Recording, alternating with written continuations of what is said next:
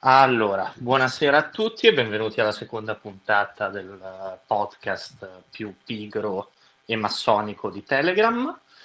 Io sono il vostro solito presentatore, c'è anche di nuovo Raffaele perché non siamo più riusciti a togliercelo dalle palle dalla prima puntata. E questa volta abbiamo con noi anche Caladura e Andrea. Salutate tutti. Ciao a tutti. Buonasera a tutti. Buonasera. Ok, oggi parleremo prevalentemente, visto che abbiamo dei, degli esponenti di grande campo e piano di Forza Italia Giovani, perché siamo tutti di Forza Italia Giovani qui, il che è un po' inquietante, però si collega al discorso della faziosità che abbiamo fatto alla prima puntata, di politica giovanile, perché il sottoscritto ha letto un meraviglioso post di Torcia, che è una pagina di divulgazione in proposito, e sentivo la necessità di parlare un po' della mia esperienza e di quella delle persone che diciamo che hanno vissuto la stessa cosa un po' con me, un pochettino separatamente, ma che ho avuto modo di ascoltare in proposito. Presentati pure Andrea, dici cosa fai. Ciao a tutti, sono Andrea Maniscalco, eh, ho 17 anni, eh, sono rappresentante dell'Istituto del Liceo Artistico Boccioni a Milano sono coordinatore di Forza Italia Giovani eh, nel Municipio 8 a Milano e eh, sono anche coordinatore di Liberi Studenti Milano. Diciamo che ho più carica di sgarbi. esatto, esatto. E hai anche più o meno le stesse conoscenze artistiche, visto che il boccione è un artistico. Siamo lì lì. Sì, sì, diciamo che sono solo un po' più pacato nel, nell'esprimerle. Esatto no, non ti fai, non ti fai mh, portare di peso fuori dal Parlamento ancora. Beh, okay. eh, non sono ancora in Parlamento, ancora per poco. esatto, esatto, vedremo tra qualche anno. E, ok, Caladura invece, dici cosa fai tu? Allora, io per ora sono un blogger, scrivo sul Caladura Bulletin e potrei anche dare il link in breve a Clevis così che potete seguirlo. Mi considero un attivista libertariano e per ora sto preparandomi per la magistrale in economia e a causa del problema odierno del Covid sono costretto a farlo online perché non si può avere l'università in presenza e non ci si può muovere di regione. Mm-hmm. Beh, allora ci fai sentire un po' tutti ignoranti, ma non è una novità. allora, eh, Raffaele invece fa il barbone, lo sanno tutti. Ah, giusto? Cioè, hai qualcosa da aggiungere? Esatto, sì, sì, sì, è il termine più politically correct, va bene. Ecco. Io invece, come sapete tutti, oltre a rompicoglioni di professione, sono anche anch'io coordinatore di municipio per Forza Italia Giovani e altre cose. E sindacalista. Esatto, sono il capo della Will, quello nuovo, sostituito Bentivogli. Ok, allora, visto che il tema è quello della politica giovanile, Andre, tu che hai avuto, diciamo, l'esperienza più estensiva da questo punto di vista, nonostante tu sia uno dei più giovani. Sì, sì. Diciamo cioè, che vorrei... la mia esperienza mm-hmm.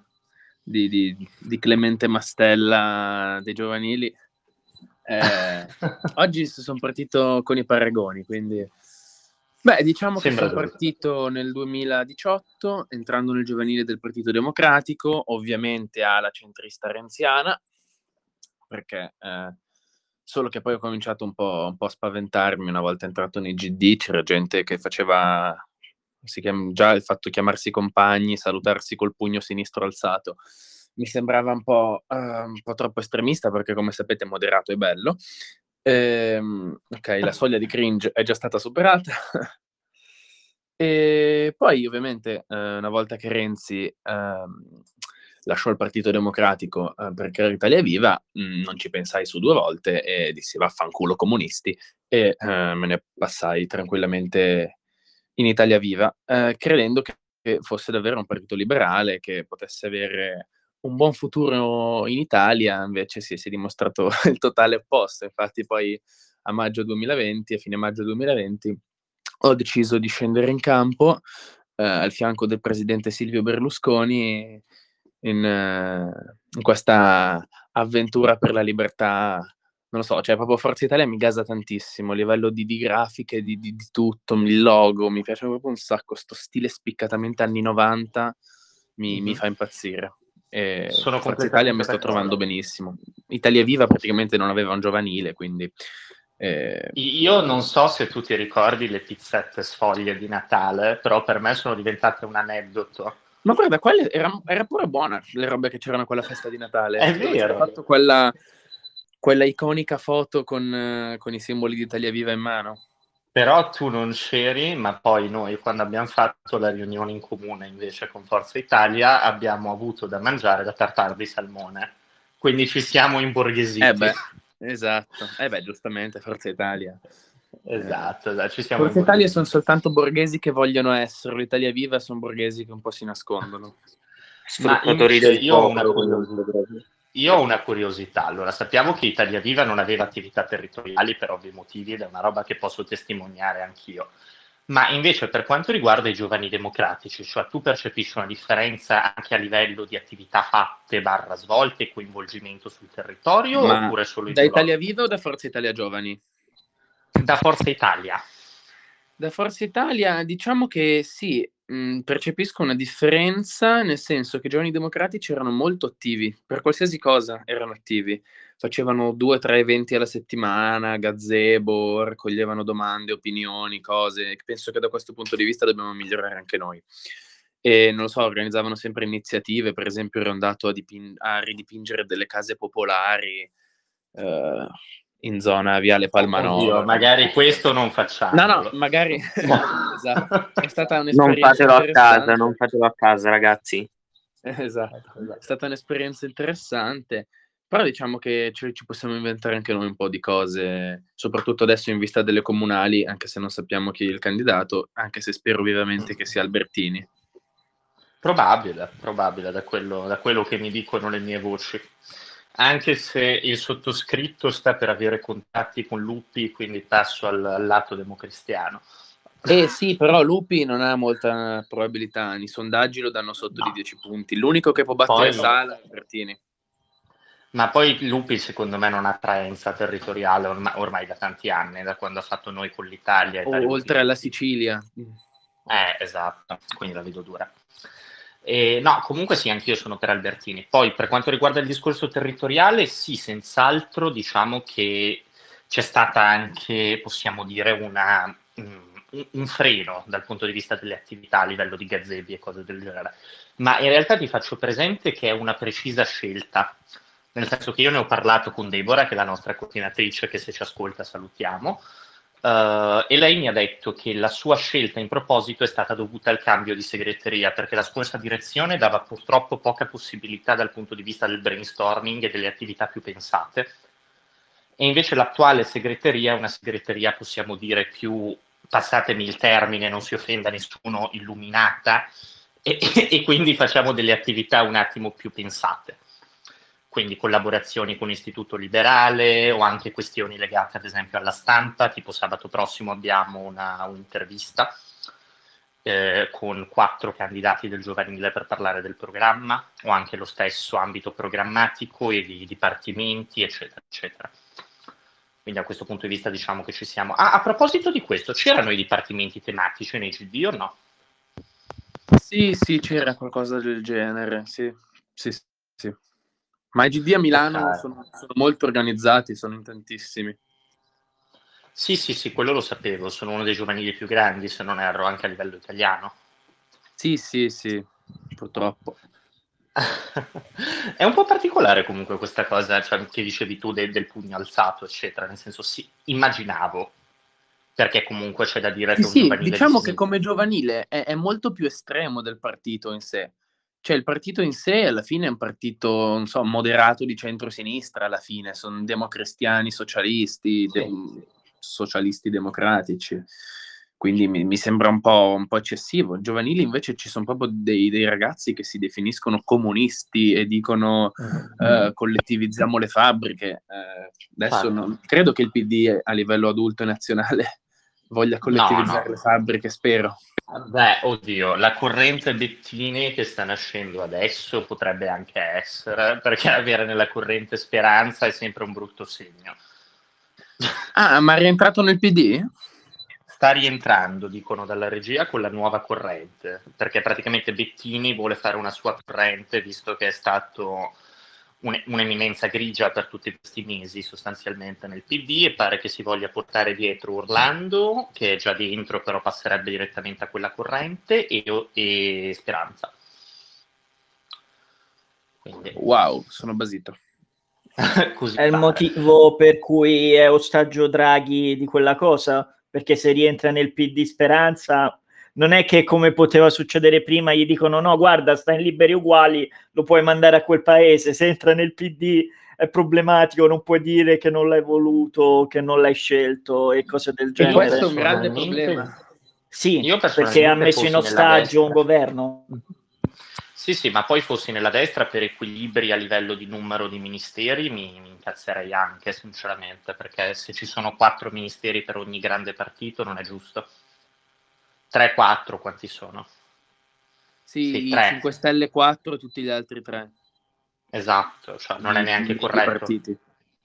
Comunque qui riguardo... Vai, vai, Cala.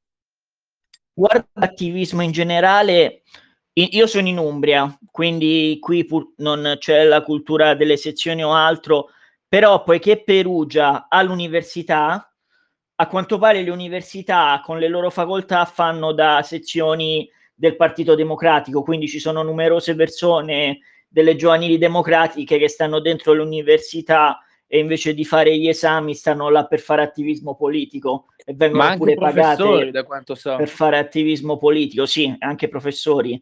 E c'era anche la leggenda che alcune persone si erano appropriate del, par- del logo di Forza Italia e utilizzavano questo come una scusa per fare feste e festini, quindi talmente non eravamo presenti a livello regionale in quella, in quella zona di Perugia che c'erano persone che si fingevano noi e nessuno ha fatto nulla per fermarli o altro. E Beh, riguardo al fatto... Detto, va detto che i festini col logo di Forza Italia sono molto un brand non mi stupirebbe se fossimo noi. Però apro e chiudo parentesi. E riguardo invece il fatto dei dipartimenti giovanili o altro, penso che quello sia perché sono originati dal PCI. È quello il motivo per cui hanno quell'organizzazione così.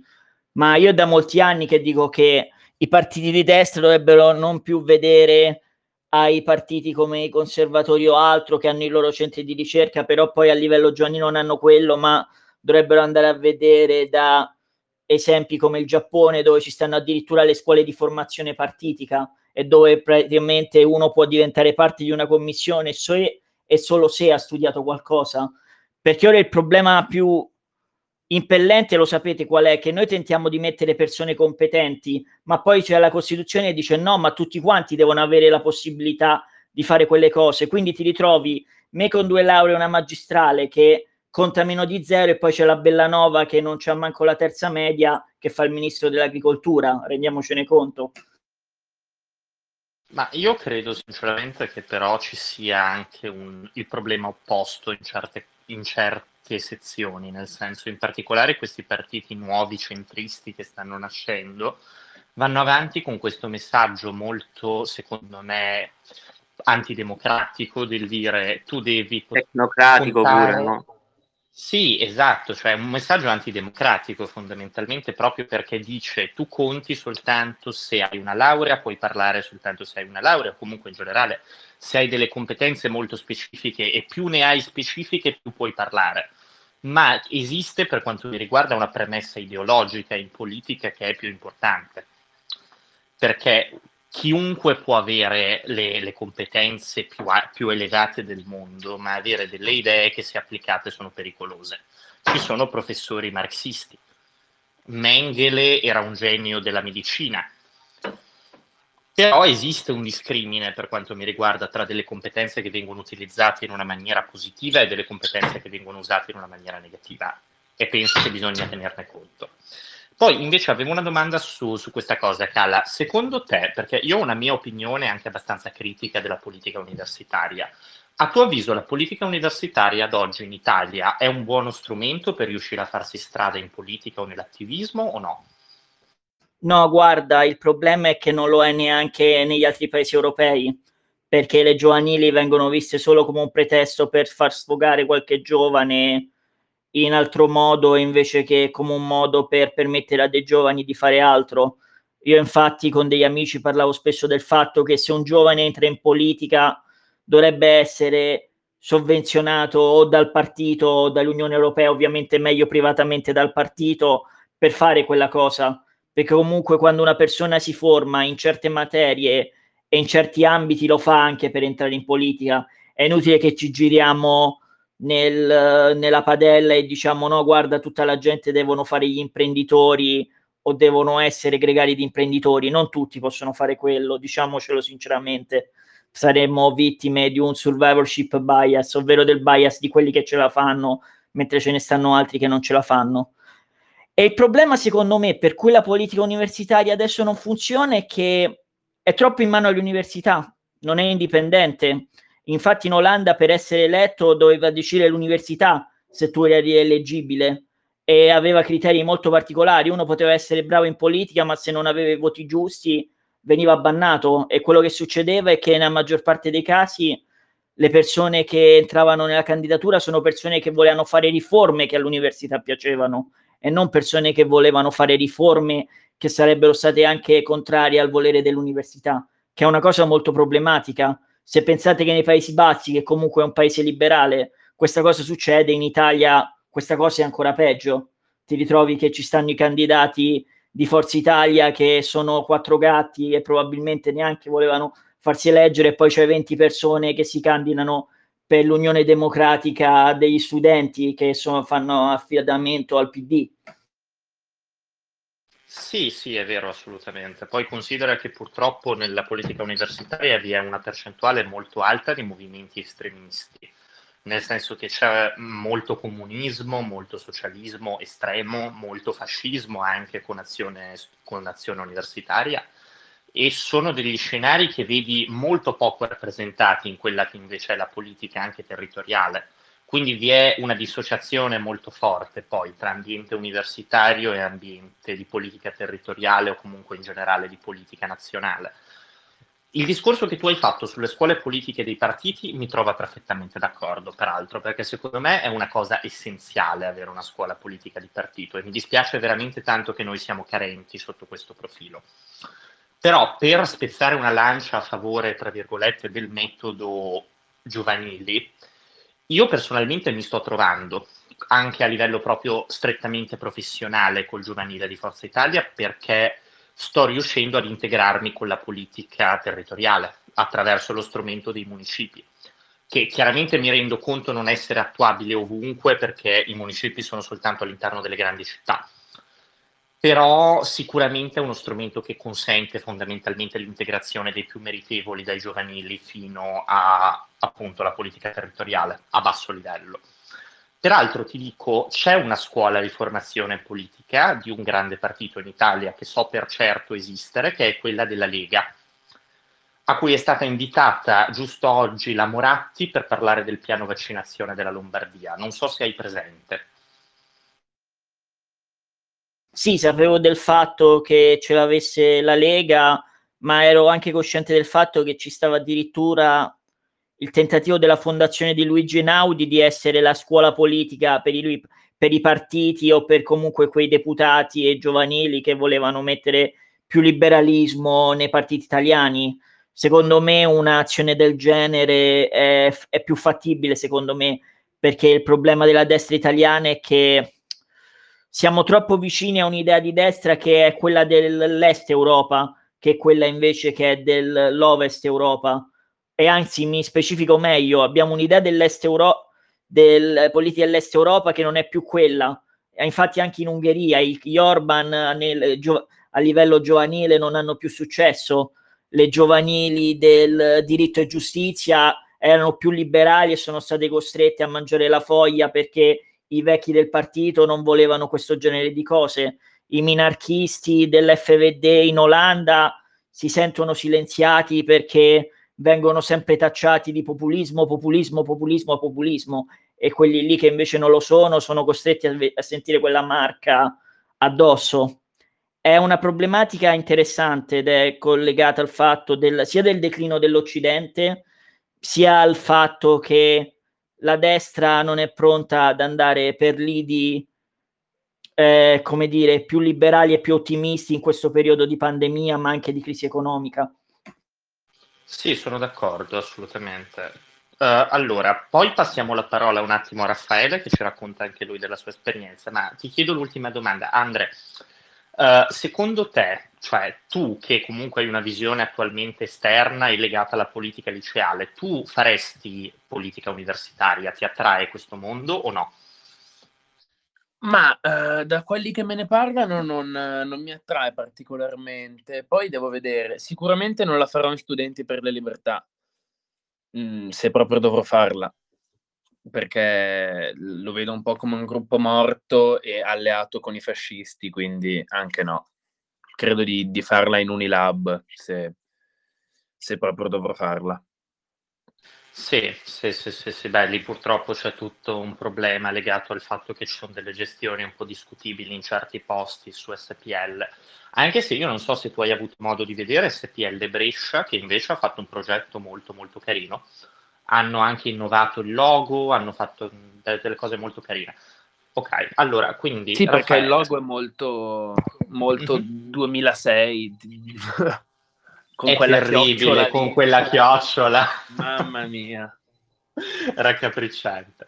Allora, Raffaele, visto che, che, oggi sei stato più taciturno del solito, la tua esperienza di politica giovanile è abbastanza circoscritta perché comunque hai appena iniziato e non sei ancora riuscito per via del, del Covid a fare chissà quante attività sul territorio. Questo, sì, sì, questo è comunque un problema maggiore che si trova nelle giovanili un po' più piccole di provincia, perché nelle città più grandi magari c'è più organizzazione, poi Milano cioè, è un centro economico, un centro politico, invece, invece essendo una realtà molto piccola la mia è un insieme addirittura di, di giovanili di più municipi, quindi è diventata una giovanile di una zona, non di un, di un municipio, di un comune.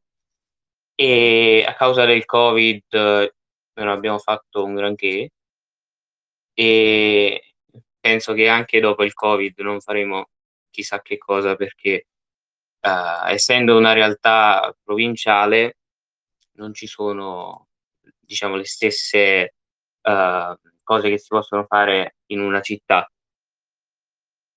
a livello Secondo di, me, attività.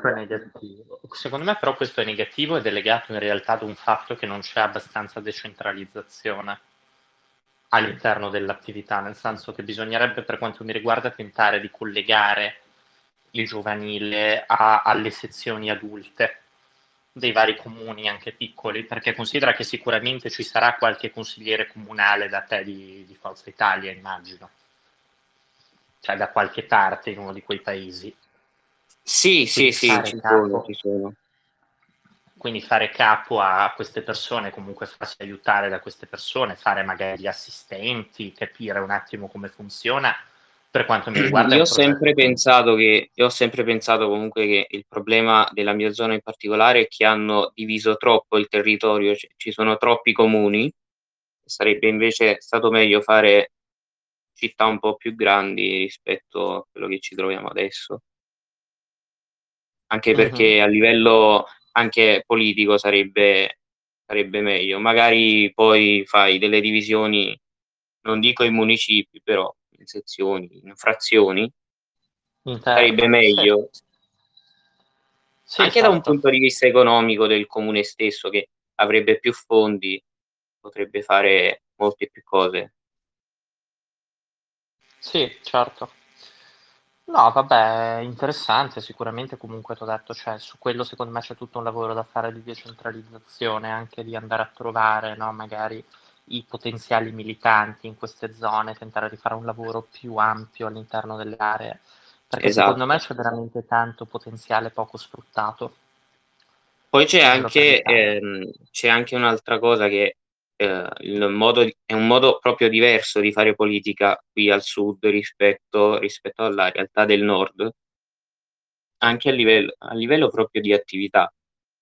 Nel senso, la mia giovanile ha proposto vari eventi in cui aiutiamo uh, associazioni di volontariato, quindi facciamo un po' queste azioni di beneficenza, però non è che oltre questo non abbiamo fatto un granché.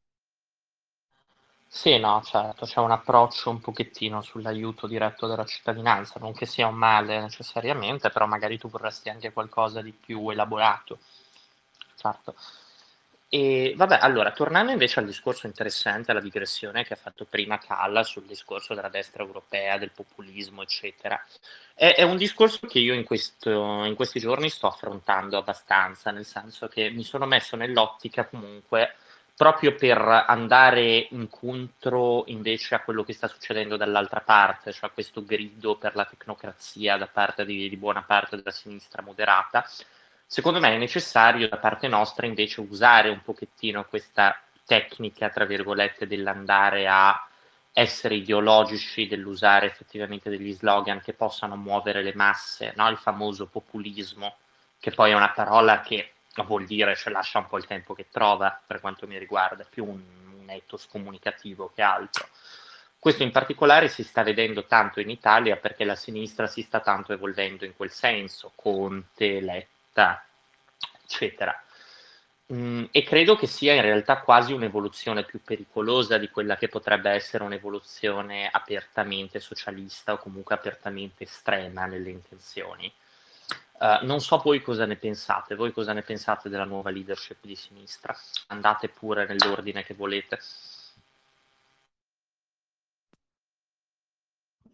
C'è diciamo davvero che... chi la chiamerebbe leadership?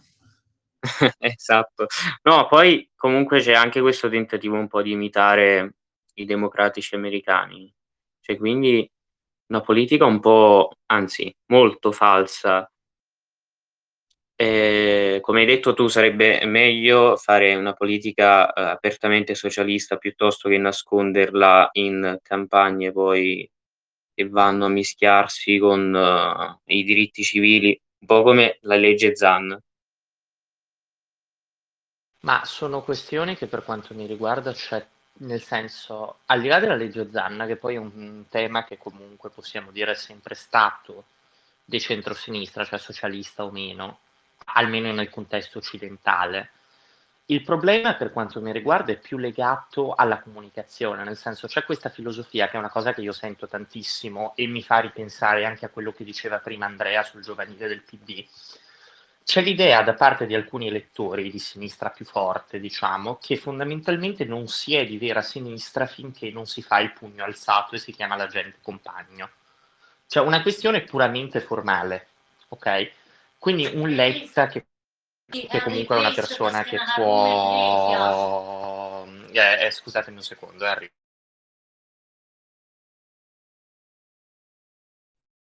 Non abbiamo sentito sì. l'opinione no, di Caladura in merito poi. Ci sono, no, stavo finendo il, il, discorso, adesso lo facciamo parlare. E dicevo, sì, praticamente invece hai un Letta che invece magari ti propone la patrimoniale, ma lo fa senza simbolismo di sinistra, e quindi questa cosa passa in sordina, fondamentalmente. Sembra più moderato quando non necessariamente lo è a livello contenutistico, lo è solo a livello formale. Ok, dici pure la tua, Cala, sulla, sulla leadership del centro-sinistra. Eh, anche, perché, anche, perché, prima ha parlato un po' di eh, liberali accusati di, di populismo. E cosa ne pensi tu in, di questa nuova comunicazione?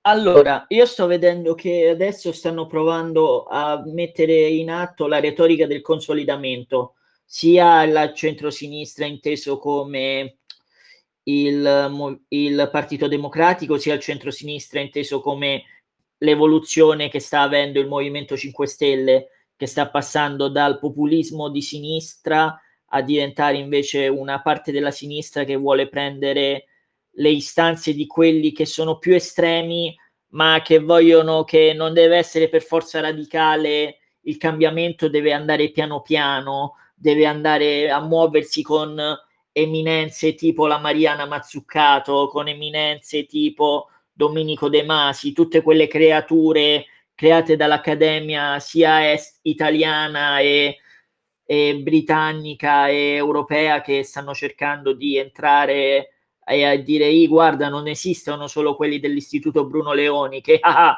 che scemi quelli di destra che non lo ascoltano ed è una delle nostre più grandi problematiche.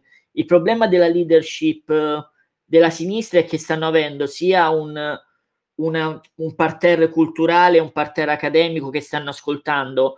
Noi invece abbiamo la Lega che voleva fare la flat tax, ma non va a vedere cosa ne dice Stevanato, cosa ne dice Nicola Rossi, cosa ne dice Stagnaro riguardo le politiche energetiche o cosa ne dice Giuricin riguardo le riforme che si possono fare per la connessione internet in Italia delle zone grigie e nere. Noi stiamo perdendo l'opportunità di avere parecchie policy da parte di think tank liberali italiane e la stiamo ignorando perché noi vogliamo andare dietro a un populismo straccione, quello è il problema, non è il problema del populismo in sé, ma del tipo del popu- di populismo che stiamo facendo. Noi dovremmo avere un tipo di, popul- di populismo alla giapponese che dice noi vogliamo fare le cose e abbiamo le competenze per farle e se qualcuno vuole essere nella barca gli insegniamo anche come farle che è come funzionava il Partito Liberal Democratico giapponese. Non deve essere per forza una persona che ha una laurea o ha un dottorato, non è quello il problema, è che deve entrare in un partito che gli permette di mettere degli strumenti in atto e che gli dà degli strumenti e gli permette di farlo nella miglior maniera possibile, senza andare troppo ad, a fare appello alle emozioni o a fare appello a un a un abuso della ragione profonda, a un abuso dell'emozione profondo, come abbiamo visto ai tempi dei governi Conte. Era proprio un abuso delle emozioni, quello di Conte, che abbiamo subito. Sì, sì, sì, sono assolutamente d'accordo, specialmente per quanto riguarda la questione della, dell'impostazione no, del partito. Il partito inteso come scuola fondamentalmente per le persone che ci stanno dentro. Sono, sono molto d'accordo con quest'idea e mi ritrovo anche nelle parole di prima, perché fondamentalmente questi intellettuali che stanno venendo fuori adesso, tu hai nominato in particolare la Mazzucato, che io trovo particolarmente odiosa, peraltro, e è proprio questo il punto, no? Esiste un substrato intellettuale, un substrato mediatico, un substrato mm, anche accademico che ha la sinistra, che invece a destra manca tantissimo in parte perché non viene ascoltato, in parte perché si cannibalizza, anche perché è francamente difficile, parlandoci chiaro, mettere d'accordo soggetti che vengono magari da delle basi molto diverse. Quindi è normale che magari un, un Bassani si, si uccide con Boldrin, ok? Perché è concepibile che le due posizioni, le due diciamo, scuole di pensiero, siano delle scuole di pensiero con delle basi differenti. Invece questa cosa si vede molto di meno con la Mazzucato, che peraltro è anche molto trasformista, perché è una che nel 2018 diceva che il Movimento 5 Stelle era un partito di estrema destra, e adesso invece in sostanza si è lasciata andare molto contenta questo asse di sinistra tra Movimento 5 Stelle e Partito Democratico.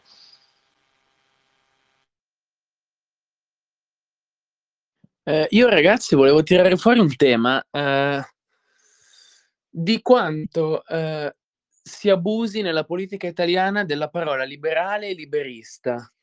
Cioè, eh, davvero un abuso senza senso. Cioè, c'è il Rizzo che dice che, che il PD è liberista, eh, quando, oppure della parola, anche della parola fascista, come quando il PD dice che Forza Italia è fascista, o che Renzi è fascista, o Renzi che dice al PD che in Italia non, non, esiste cultura ideologica, questo è il problema. È vero, è vero, assolutamente. Purtroppo poi il termine liberale è un termine che qui in Italia ha assunto delle connotazioni dopo la divisione tra liberale e liberista di Croce veramente assurde. Tant'è che oggi liberale vuol dire letteralmente tutto il contrario di tutto a seconda di chi lo chiedi. C'è gente su Twitter che esatto. si ritiene liberale. C'è gente del PD che si, si definisce liberale. Sì, esatto, è quello che dicevo. C'è uno su Twitter che avevo visto che si definisce liberale ed è a favore della tassa per le imprese globale ed è del Partito Democratico. Ma sì, alla fine questa è gente che intende liberale nel senso di liberal tradotto letteralmente in italiano.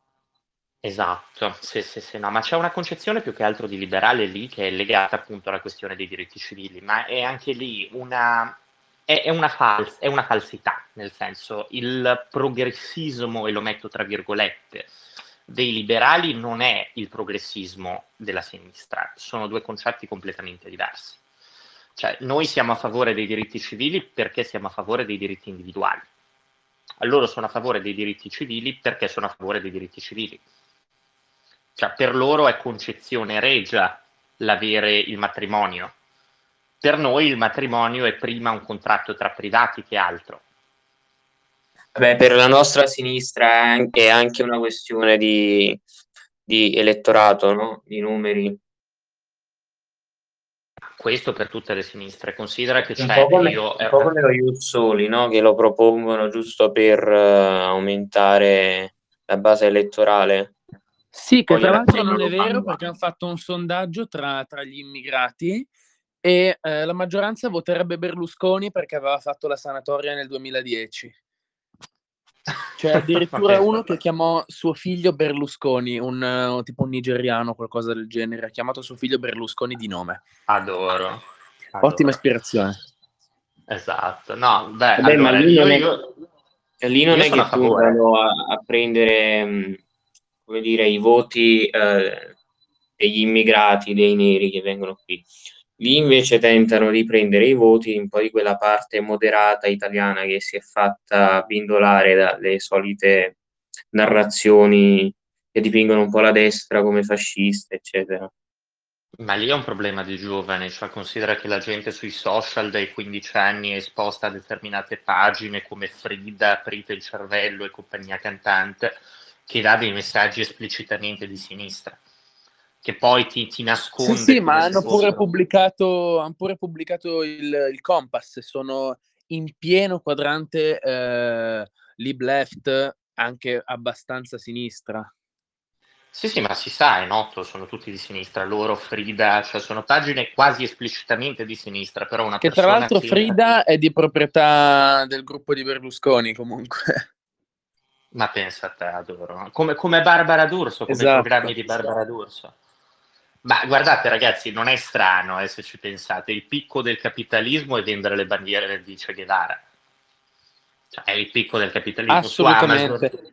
L'altro giorno mi è capitato di litigare con un signore di Italia Viva eh, nei commenti di, di, Facebook perché io avevo pubblicato, um, non mi ricordo, qualcosa relativo comunque su, su questioni di, di, razzismo, omofobia, cose del genere, ha cominciato a dire eh, Forza Italia è fascista, fate schifo, suicidati, sei un pezzo di merda, così e niente, vabbè, già partendo dal fatto che mi insulta, vuol dire che non ha molte argomentazioni.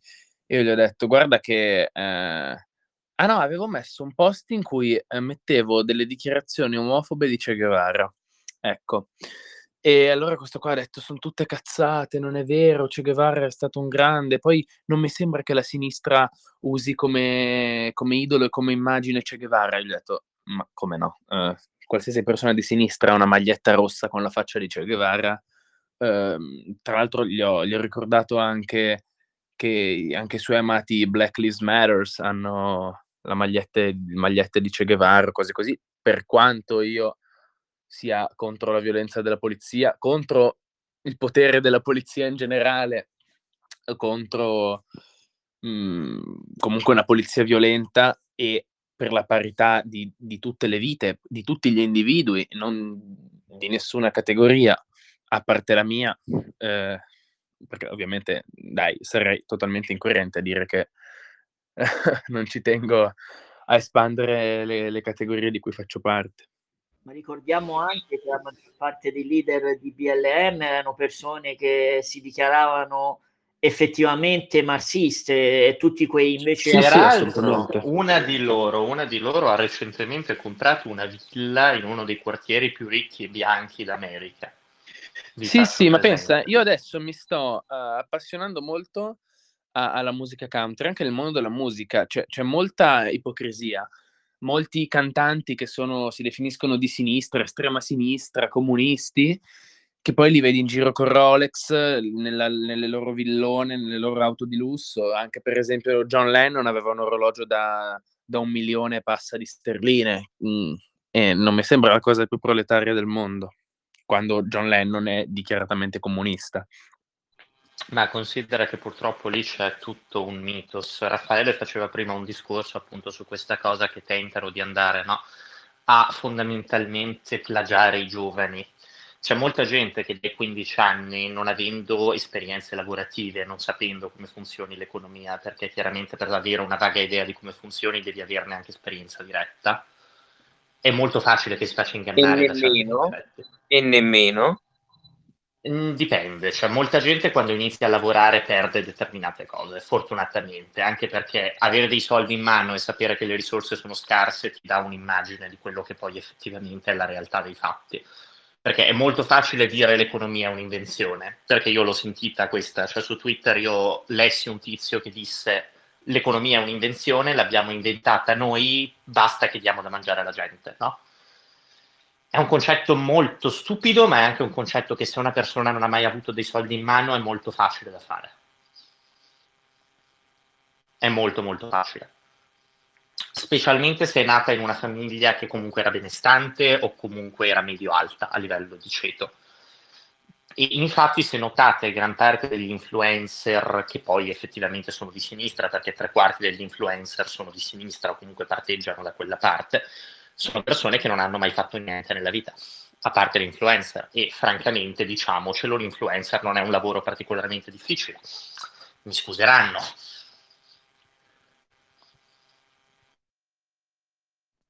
Vabbè, questo mi sembra logico. Vabbè, questo si ricollega anche a una cosa a proposito di lavoro, lavori facili e difficili. Anche a tutta la polemica sulla questione dei riders, su questione, uh, la questione dei corrieri di Amazon, che tra l'altro in America hanno rifiutato l'intervento del, del sindacato, non so, sicuramente in Alabama. In Alabama. In Alabama. In Alabama e... il 70% hanno votato no.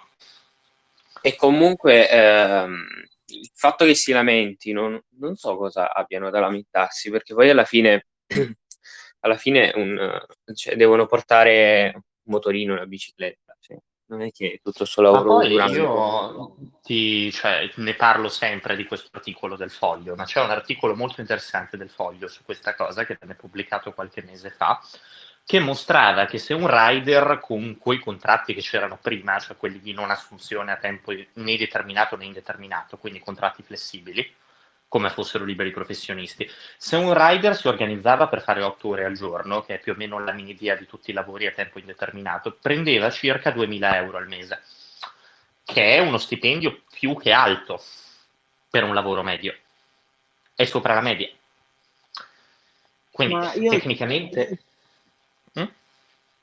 No, io oltretutto voglio ricordare che il lavoro dei rider non lo dovrebbero fare persone adulte, solitamente in Olanda lo fanno persone che sono studenti, quindi deve essere per forza un contratto, un contratto come dire, flessibile, perché se quando io avrei fatto il rider in Olanda mi ritrovavo il sindacato che mi diceva devo fare otto ore, io gli rispondevo io che ora studio se devo fare otto ore al giorno, quando ci entro nell'università se devo fare otto ore al giorno se ci sono le persone che possono fare otto ore al giorno, lo facessero perché vogliono avere il loro tempo libero. C'è un motivo per cui alcune persone fanno il lavoro del rider ed è proprio questa flessibilità. E la gente dei sindacati non se ne rende conto, che è la cosa più brutta di tutte, che non si rende conto che loro non fanno i corrieri postali, non fanno i corrieri per l'SGA, per l'SDE, per la GLS, che oltretutto lo fanno anche male quel lavoro, alcune nonostante sono aziende private, incluse le poste sono persone che lo fanno perché sono vicine a quelle zone dove fanno le consegne, vogliono guadagnarci dei soldi e anche pagarci la benzina con cui fanno quei viaggi e ci guadagnano anche un qualcosa in più per arrotondare nel caso che non vogliono fare un lavoro che non è un lavoro fisso e devono essere libere di fare così. Non che un sindacato gli viene a dire no, devi fare otto ore come tutti gli altri, ma che vuol dire? Ma sì, infatti, assolutamente. Ma poi su questo discorso si collega ad una questione legata al fatto che in generale i sindacati hanno veramente poca idea di come funziona il mondo del lavoro. È pieno di, di sindacalisti, gente che fa anche carriere enormi nei sindacati che a livello di lavoro sa veramente poco e poi va a casa dopo vent'anni di, tra virgolette, attivismo con delle pensioni che farebbero impallidire Paperon dei Paperoni. Mi ricordo che lessi che la pensione con cui andò la, chi era la Camusso, tipo 7.000 euro al mese di pensione, delle robe che veramente inimmaginabili. infatti riguardo alla questione Amazon, Amazon Rider in Italia, ma in America era Amazon le persone che lavorano nelle warehouse.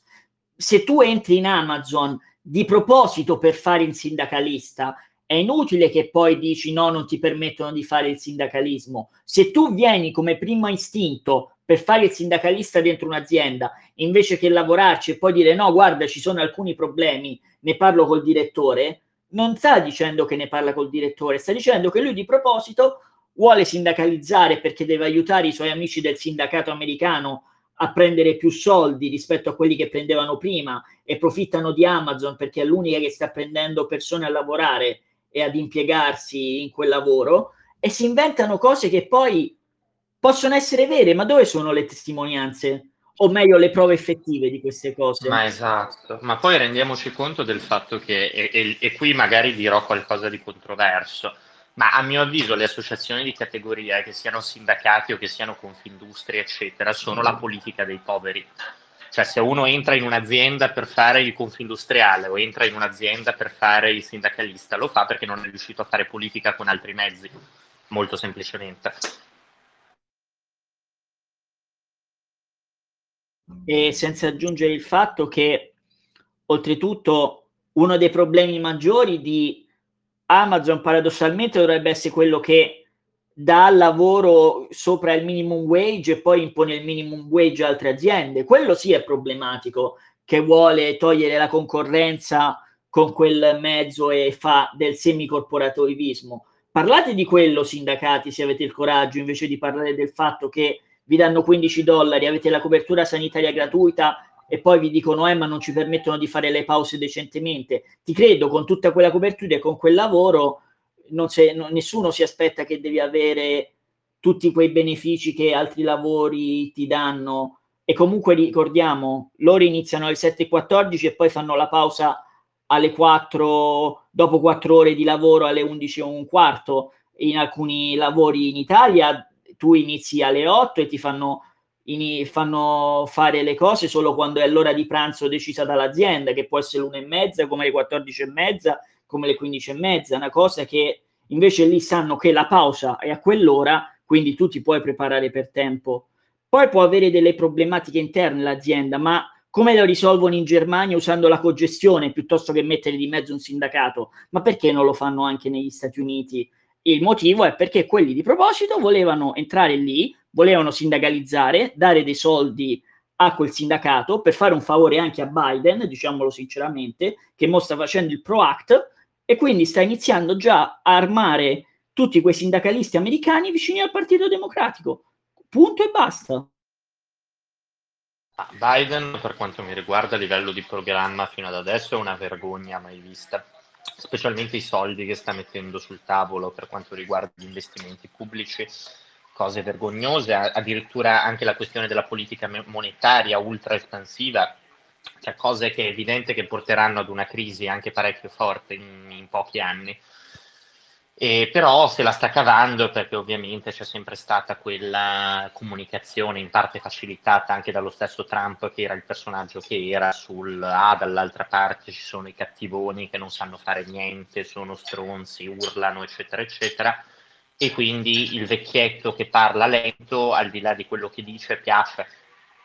Che è un po' la stessa cosa che stanno tentando di fare qua. Io ho veramente paura di questa identificazione che c'è allo stato attuale della sinistra con l'establishment, cioè questo tentativo di essere rassicuranti in tutto quello che fanno, al di là di quello che propongono. Cioè, per quanto mi riguarda è qualcosa che ci penalizza veramente tanto.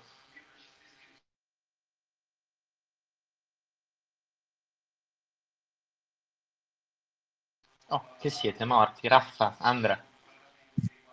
Ci siamo, ci siamo. Ci siamo. No, no, era un piccolo, piccolo break di indignazione, no? Una piccola pausa. Diciamo che, che, l'economia non è il mio forte in generale. Vabbè, ti perdoniamo. Comunque, raga, allora, Raffa, se vuoi fai tu l'ultimo discorso, l'ultimo argomento, gestisci pure tu, che io sto mangiando gli hamburger, perché cena orari normali. E, e, dimmi tu, cioè farei l'ultimo argomento se, se, c'è qualcos'altro da dire, poi concluderei perché tanto siamo a 50 minuti, lo facciamo durare un'oretta, ok? Non so se ci sia un argomento eh, magari che agli altri interessa, in cui sono un po' più ferrati. Boh, tiralo fuori, nel senso, cioè, tira Ma fuori un argomento. Me, cosa proponete? L'espulsione di Ibrahimovic è una vergogna.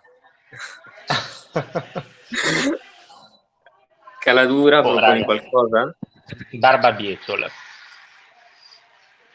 Guarda, non proprio lo... per andare in conclusione a riguardo, secondo me una delle cose peggiori che adesso la destra italiana non fa è che si sta perdendo tante occasioni di avere persone comunque esperte di comunicazione o altro che non siano per forza la bestia e che sia gente populista e che persone comunque vogliono rimanere indipendenti dalla politica ma aiutare la politica. Stiamo... Altra cosa, altra cosa eh, altro difetto della destra italiana, eh, cosa, cosa, anche molto recente, no? è che si è fatta dare, eh, cioè, si è fatta accusare di omofobia in silenzio anzi piegandosi alla, eh, alcuni piegandosi eh, alla, al ragionamento della legge Zan, quindi eh, passando da una posizione di eh, eh, una posizione di sfavore a una posizione di favore. E la destra non ha detto nulla in merito, cioè non ha spiegato perché è eh, contro la legge Zan o se l'ha fatto, l'ha fatto in modo molto molto tipo nascosto. Pillon. La, la, problematica infatti è quella che la destra italiana invece di usare argomentazioni inerenti alla libertà di espressione o ad andare a vedere capello per capello l'articolo giuridico in sé è andato a stralciarlo completamente. Infatti un capezzone diceva no, attenzione a dire che il problema è la legge Zan per sé, il problema è alcune cose che vanno a infierire sulla libertà di espressione delle persone che non è la libertà di offenderlo, oltretutto, ricordiamo anche a questo. A livello di comunicazione siamo davvero uh, a livello basso. Beh, Perché comunque noi... a livello di mh, mm, completamente uh, di, di, legge Zan, credo di essere l'unico a favore qui tra noi. Perché lo so, è una posizione abbastanza strana per, uh, per, per uno che è in Forza Italia e si definisce libertario. Eh, Ma... Però ho il mio motivo. Cioè, i miei motivi. Io, il problema Perché? non è le, che sei a favore, il problema è vedere come sei a favore di tutto il, lo stralcio della legge per intero. Vabbè, me... cala, però, no, io, però poi alla sono... fine ci sono già le aggravanti per uh, discriminazione e, e, comunque se fai no. uh, un po' questa, se fai questi ragionamenti di eh, differenziamento, no? Nel senso, uh, offendere i gay, offendere le donne è più importante che fare un'altra cosa. Lì le fai, le fai passare proprio per categorie, categorie speciali, cioè quindi uh, alimenti un po' dell'indifferenza. No, ma il fatto è che io sono a favore della legge Zan nei limiti costituzionali, ovviamente quindi nulla che vada a minare ovviamente la libertà d'espressione. Semplicemente, già che esistono eh, delle aggravanti per razzismo o eh, motivi religiosi, credo che, se, che a questo punto o toglie anche quelle, ma credo sia abbastanza impossibile da fare all'opinione pubblica, oppure eh, aggiungi anche le altre categorie che sono meno protette. Per esempio, la legge Zan comunque mh, mhmm, non difende soltanto i gay o le donne, la legge Zan difende chiunque sia vittima di, di discriminazione mhmm, per l'orientamento sessuale o per, o per il sesso. Sì, Quindi, ma le aggravanti, ma le aggravanti sulla discriminazione ci sono già, maniscalco. Ci sono. Sì, mhmm, ma ci sono sul No, lui ha ragione, lui ha ragione sul fatto che non c'è sulla Mancino, non fa parte della Mancino. Però da una parte eh, questo dipende anche dall'interpretazione dei giudici, cioè nel senso molte volte non... Ma questo dipende completamente dall'interpretazione dei giudici, però il grosso problema secondo me più che altro è che esiste una radice punitiva di queste leggi qua che è sbagliata, nel senso che noi possiamo andare avanti con questo principio. Non è neanche un problema di legge Zan in sé, perché anche se la legge Zan venisse approvata, cosa probabile, da domani non è che cambierebbe nulla, cioè in realtà il problema è il punitivismo. Il problema è la filosofia che ci sta dietro, cioè io dico, se io ti do 200 euro di multa in più o due mesi di galera in più, tu smetti di essere omofobo. Non è vero, cioè, e, e, bisogna farla presente questa cosa, nel senso che non è la filosofia giusta per affrontare delle problematiche culturali, perché altrimenti banalmente io direi do la pena di morte per ogni reato e tutti i reati smettono di avvenire, perché la gente e diventiamo Singapore. Eh, esatto, cioè, così la gente ha così tanta paura Beccaria che non fa ha lasciato la cazzo comunque, Cesare Beccaria. Addio. No, non funziona, non funziona così, cioè è wishful thinking, sarebbe bello pensare che mi basta minacciare qualcuno Ma per sì, anzi, molto spesso ha un effetto contrario comunque essere punitivisti su questa roba, perché così aumenti un po' la rabbia. Ah, io penso che in generale valga questo. Io sono d'accordo su una cosa riguardante la legge ZAN, che è il discorso legato all'educazione per quanto riguarda queste tematiche nelle scuole, mi trova molto d'accordo e mi trova anche d'accordo la giornata internazionale, della, la giornata nazionale, scusatemi, contro omofobia, bifobia, eccetera, eccetera. Che tra l'altro le, eh, io ho ancora qui, qui a casa mia i, mm, i, poster Milano Città di Libertà. Adesso che siamo in zona È arancione, vero. finalmente facciamolo, andiamo a fare questa foto davanti al Duomo. Facciamola assolutamente, no, quello sì, perché eh, per chi non sapesse il contesto di questa cosa, volevamo fare una foto commemorativa per quanto riguarda il fatto che l'Europa sia stata, sia stata nominata LGBT Freedom Zone per andare contro le zone, contro la comunità LGBT in, in Polonia.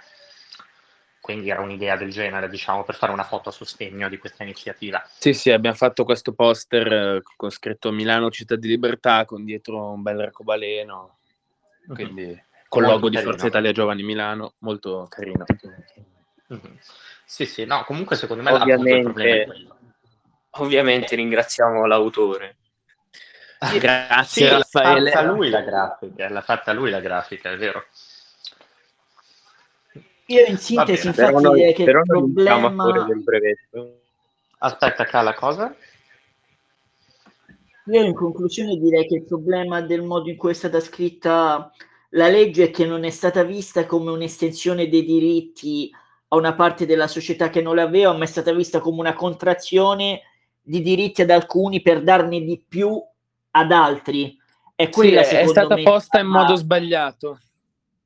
Esatto, perché giuridicamente noi in Italia vediamo sempre tutto come se fosse una concezione, perdonati, abbiamo una concezione che tutto quello che fa lo Stato è una concessione, la concessione è sempre di contrazione per una certa classe a favore di un'altra, invece l'estensione di diritti è un'estensione per tutti, tutti dovrebbero sentirsi difesi da una legge quando viene fatta. In Italia non abbiamo questa concezione di come in altri paesi.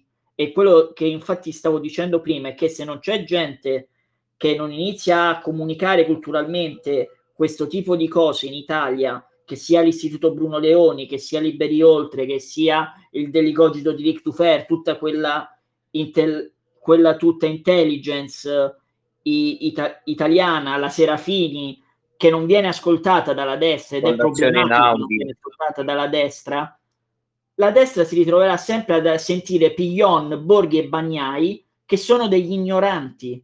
E noi diventeremo la destra ignorante tu, e diventeremo come la destra balcanica, come la destra dell'est adesso di, di diritto e giustizia, che è diventata così perché ha sentito la paura, perché ha sentito la crisi, non era ottimista, ha paura che se arrivano i gay vengono uccisi i cristiani polacchi, non vengono uccisi i cristiani polacchi, neanche i cattolici polacchi, è questo il problema che si deve vedere. Noi siamo individui e siamo individui che stanno combattendo contro un'idea di burocrazia che vogliono mettere nella società, che la società è divisa in categorie e queste categorie sono statiche. Non lo sono.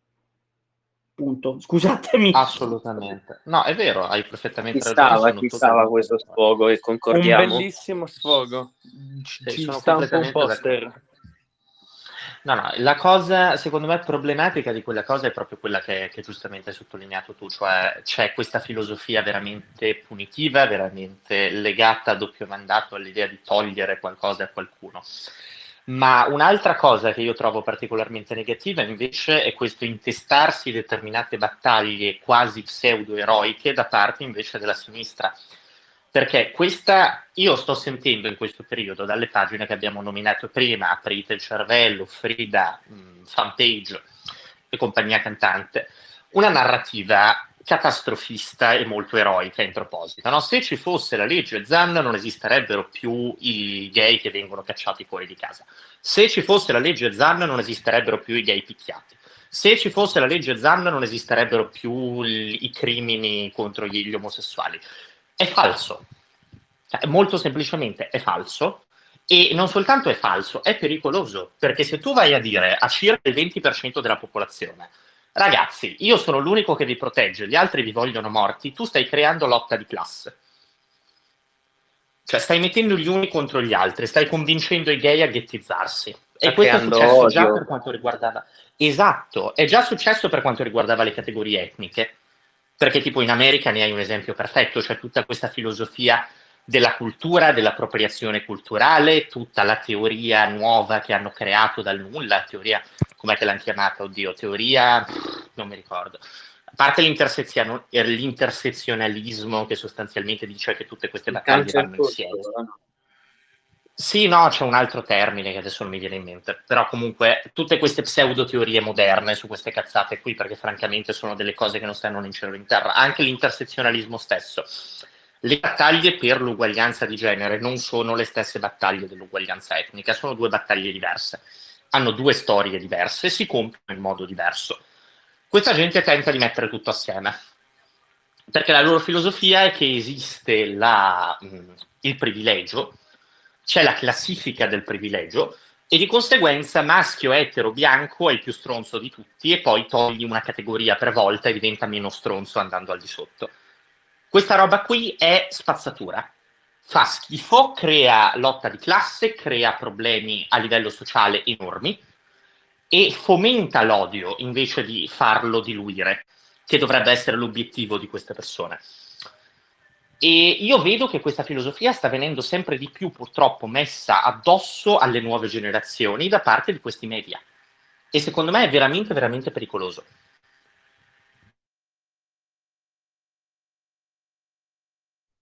Va bene, questo ultimo intervento è, vabbè, concordiamo, penso siamo tutti d'accordo su questo. Ma io direi che questa frase si può chiudere, cioè che, che, che questa che questo podcast si possa chiudere con una bellissima frase eh, che sicuramente conoscerete sia voi e spero anche gli spettatori, gli ascoltatori di questo podcast, che è eh, di Ayn Rand ed è che l'individuo è la più piccola minoranza del mondo e deve essere tutelata. Quindi è vero. Chiuderei con questo. indubbiamente. Anche questa volta non abbiamo parlato di assorbenti, scusateci. Ormai sta diventando un recurring joke, perché la prima puntata dovevamo parlare di assorbenti e non ne abbiamo più parlato. La questione, cioè siamo in ritardo con gli assorbenti, il che vuol dire che probabilmente saremo incinti. Esatto. Beh, okay. esatto. E allora, grazie a tutti, eh, ringrazio i gentili ospiti, ringrazio Raffaele e ci vediamo alla prossima. Buona serata. Buona serata, ciao. Ciao a tutti, viva sempre la libertà. Buona serata a tutti.